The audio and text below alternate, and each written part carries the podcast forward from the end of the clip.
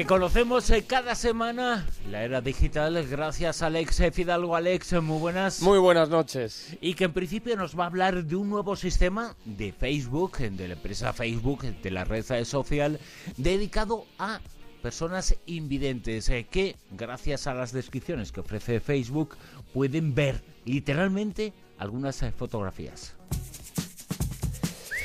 Una herramienta maravillosa que ha desarrollado, como bien comentabas, Facebook. Eh, la firma de tecnología Facebook lanzó el pasado lunes un sistema automático de texto impulsado por inteligencia artificial que describe las fotografías en la red social a personas ciegas. Los invidentes que utilizan lectores de pantalla podrán así escuchar una lista de los objetos que contienen las fotografías que comparten sus amigos a medida que navegan por el muro. El sistema estará disponible inicialmente en inglés y para dispositivos con el sistema operativo iOS de Apple. Esperemos que llegue su versión en castellano y que también llegue a, otras plataformas, a Android. Eh, la versión inicial de este sistema contiene, claro, está todavía en fase beta, objetos fáciles de reconocer como árboles, personas o el cielo. Facebook explicó que en esta primera versión ha incluido alrededor de 100 conceptos, que si tenemos en cuenta un poco lo que se puede ver en una foto, tampoco es tanto. Es decir, pero sí que las básicas las podría cubrir. Fotos en un jardín, etcétera, etcétera. Y por lo menos tener información. Claro, claro, no, no, por supuesto. Y entre los objetos que puede reconocer el sistema están coches, barcos, bicicletas, trenes y autobuses, además de montañas, el mar, el sol, la hierba, pizzas, café, helado, sushi y claro están los famosos selfies. Es decir, hay un buen espectro cubierto un poco de lo que es más común encontrarse. Yo añadiría también cubatas. Esto es lo que añadiría yo, cubatas, garito y cosas así, porque bueno, vamos, es la experiencia en mi muro.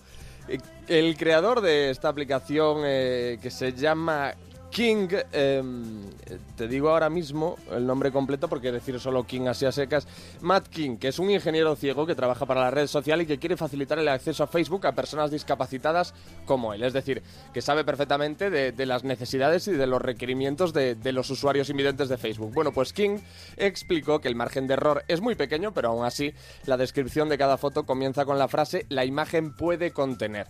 Es decir, no dice, la imagen contiene esto, esto y esto, porque es, es consciente la, propia herramienta de que, de que se puede equivocar. Entonces dice, la imagen puede contener. Facebook explicó que el sistema ha podido desarrollarse gracias a los avances en la tecnología del reconocimiento de objetos en imágenes digitales. Esto es una maravilla y esto, como decimos, está en fase beta a poco que se pula, pues llegará un momento en el que pueda describir toda suerte de, de instantáneas, aunque hay algunas hartos surrealistas que no sé cómo tendría que contextualizarlas bien. Imagínate en una sonrisa y dice, y, se ve en la foto un paluego. claro, pues sí, imagínate cómo, cómo explicaría ese tipo de cosas, efectivamente. Hablando de paluegos, eh, vamos a hablar ahora de los papeles eh, de Panamá que también se han convertido en un juego. Eh, Panamá. Van Halen, Panamá de Van Halen. Un juego online invita a aprender a crear empresas offshore al estilo de los papeles de Panamá. No sé hasta qué punto este tipo de lecciones, este tipo de, de enseñanzas son convenientes, pero bueno, a mucha gente nadie le ha enseñado y lo han hecho con éxito hasta ahora. No se preocupe, abogados, administradores de patrimonio y banqueros estarán ahí para ayudarle. Con estas palabras nos anima el Consorcio Internacional de Periodistas de Investigación a jugar a su juego online sobre los papeles de Panamá. ¿Cómo se llama este juego? Stairway to Tax Haven, que es algo así como escalera al cielo de las tasas.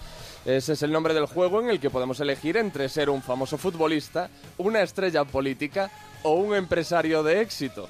Una vez seleccionado el personaje podemos ir tomando decisiones sobre cómo crear y gestionar una sociedad offshore, una herramienta para ocultar bienes y defraudar al fisco que, según los papeles de Panamá, han utilizado unos 1.200 contribuyentes de nuestro país. 1200 solo que no, de que no somos de los que tenemos más, ¿eh? Sí, sí, sí. Los tres papeles plantean sencillas elecciones que se resuelven en poco más de un minuto y que ayudan a comprender cómo han actuado las personas implicadas en este tipo de fraude.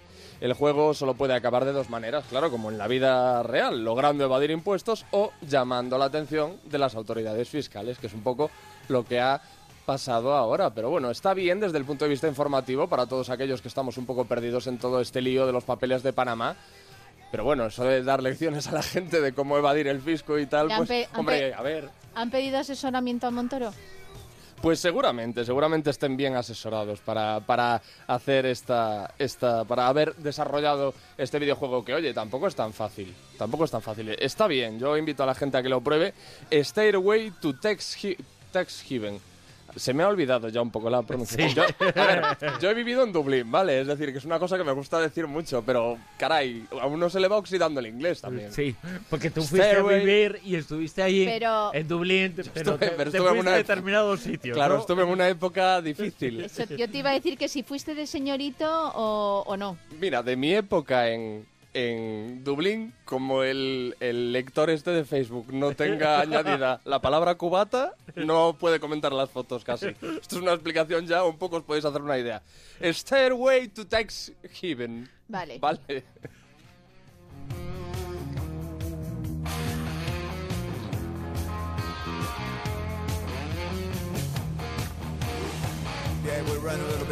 Y ahora vamos a averiguar también gracias a este nuevo mecanismo qué alimentos eh, pueden estar en mal estado. Sí, señor.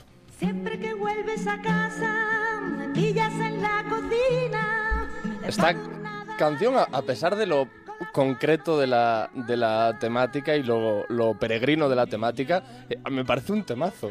Claro, este, este era eh, la, doble. la banda sonora del programa de Elena Santonja, que se llama así, con- Ujú. con, la hermana- Vainica doble con Joaquín Sabina, que se está Claro, porque la hermana de Elena formaba parte de. Vainica Doble. Pues es que guarda relación con algo de lo que vamos a hablar ahora, que es un diminuto material inteligente, un nuevo artilugio que detecta alimentos en mal estado. Se acabó eso de acercar las la nariz y poner cara de desagrado. El, el huevo metido en el agua. Claro, el huevo metido en la... Que eso yo lo hago mucho también. yo. O esto de... Oye, estar- es infalible, ¿eh? Sí, sí, lo del, lo del huevo metido en el agua siempre funciona. Pero yo ya estoy, con la experiencia ya lo detecto en la mano. ¿Sabes? Ya digo, esto lo voy a meter en el agua, pero va a Ah, flotar. especifica porque queda un poco raro. De hay, hay- un mecanismo muy bueno, ¿no? Que es eh, ver la fecha de caducidad. No, no, Bueno, no, no, pero no, pero te es- explico, eh, te normalmente explico, es que este- orientativa, Que este, ¿eh? tema, claro, aquí estamos to- tocando un Y tema si- delicado en el que hay que si- profundizar. Y si huele mal, No, no. suele estar caducado. Pero cuidado, es que a lo mejor el huevo, eh, por lo que pone, está caducado, pero tú lo metes en el agua y está compruebas que está correcto. Y Exactamente. hay que apretarse el tomas cinturón, tú. Bruno. Te Hay lo que apretar- tú, Mira, no, yo- no, yo sí, Mira, yo sí me sienta bien, yo he ¿vale? tenido las dos cosas. Uno, que estaba bien de fecha y resulta que estaba mal. O sea, que estaba, no, no, había, no había caducado y estaba Claro. mal. Y en cambio el contrario, que se supone que había caducado y estaba bien. No, no, a mí nunca me han sentado mal unos huevos. Vale, Bruno. O sea, que yo sé de lo que os estoy hablando. Bueno, volvemos al tema a tratar. Un grupo de científicos nipones ha creado un pequeño dispositivo integrado en film plástico transparente que es capaz de detectar cuando alimentos como la carne o el pescado se encuentran en mal estado.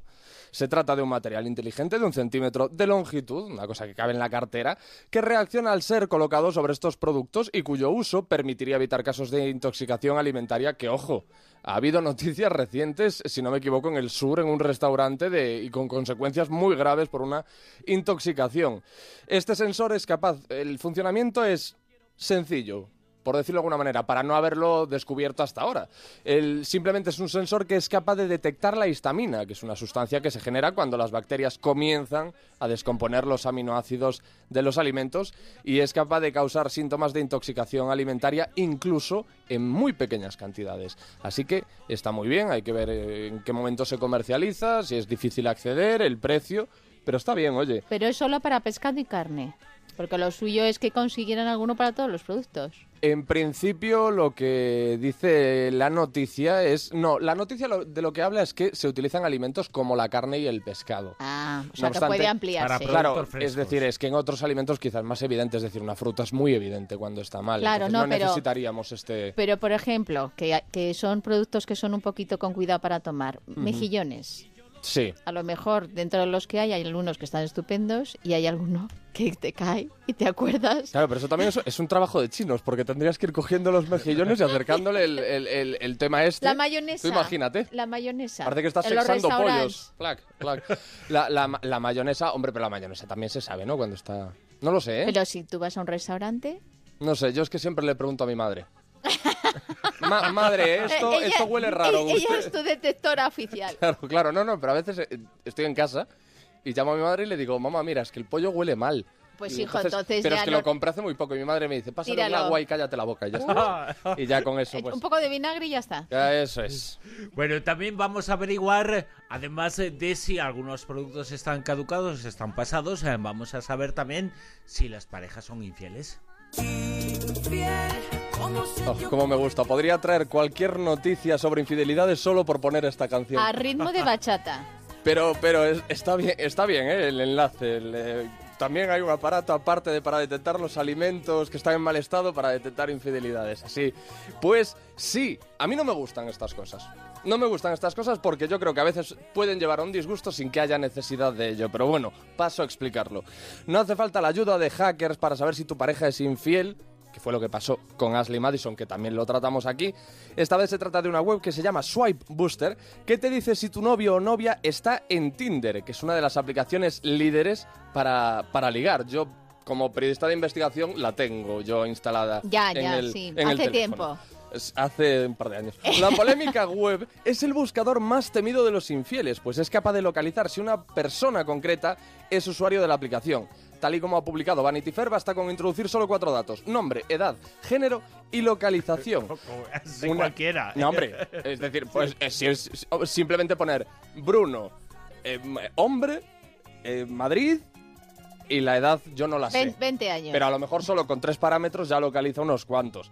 Una vez realizado el rastreo, el interesado recibe un email. Si su pareja no ha utilizado Tinder nunca, no hay nada que temer. En caso contrario, la pareja está en peligro. Swipe Buster, tras rastrear la base de datos y API de la popular aplicación para conocer gente, envía los resultados de búsqueda coincidentes con el perfil buscado.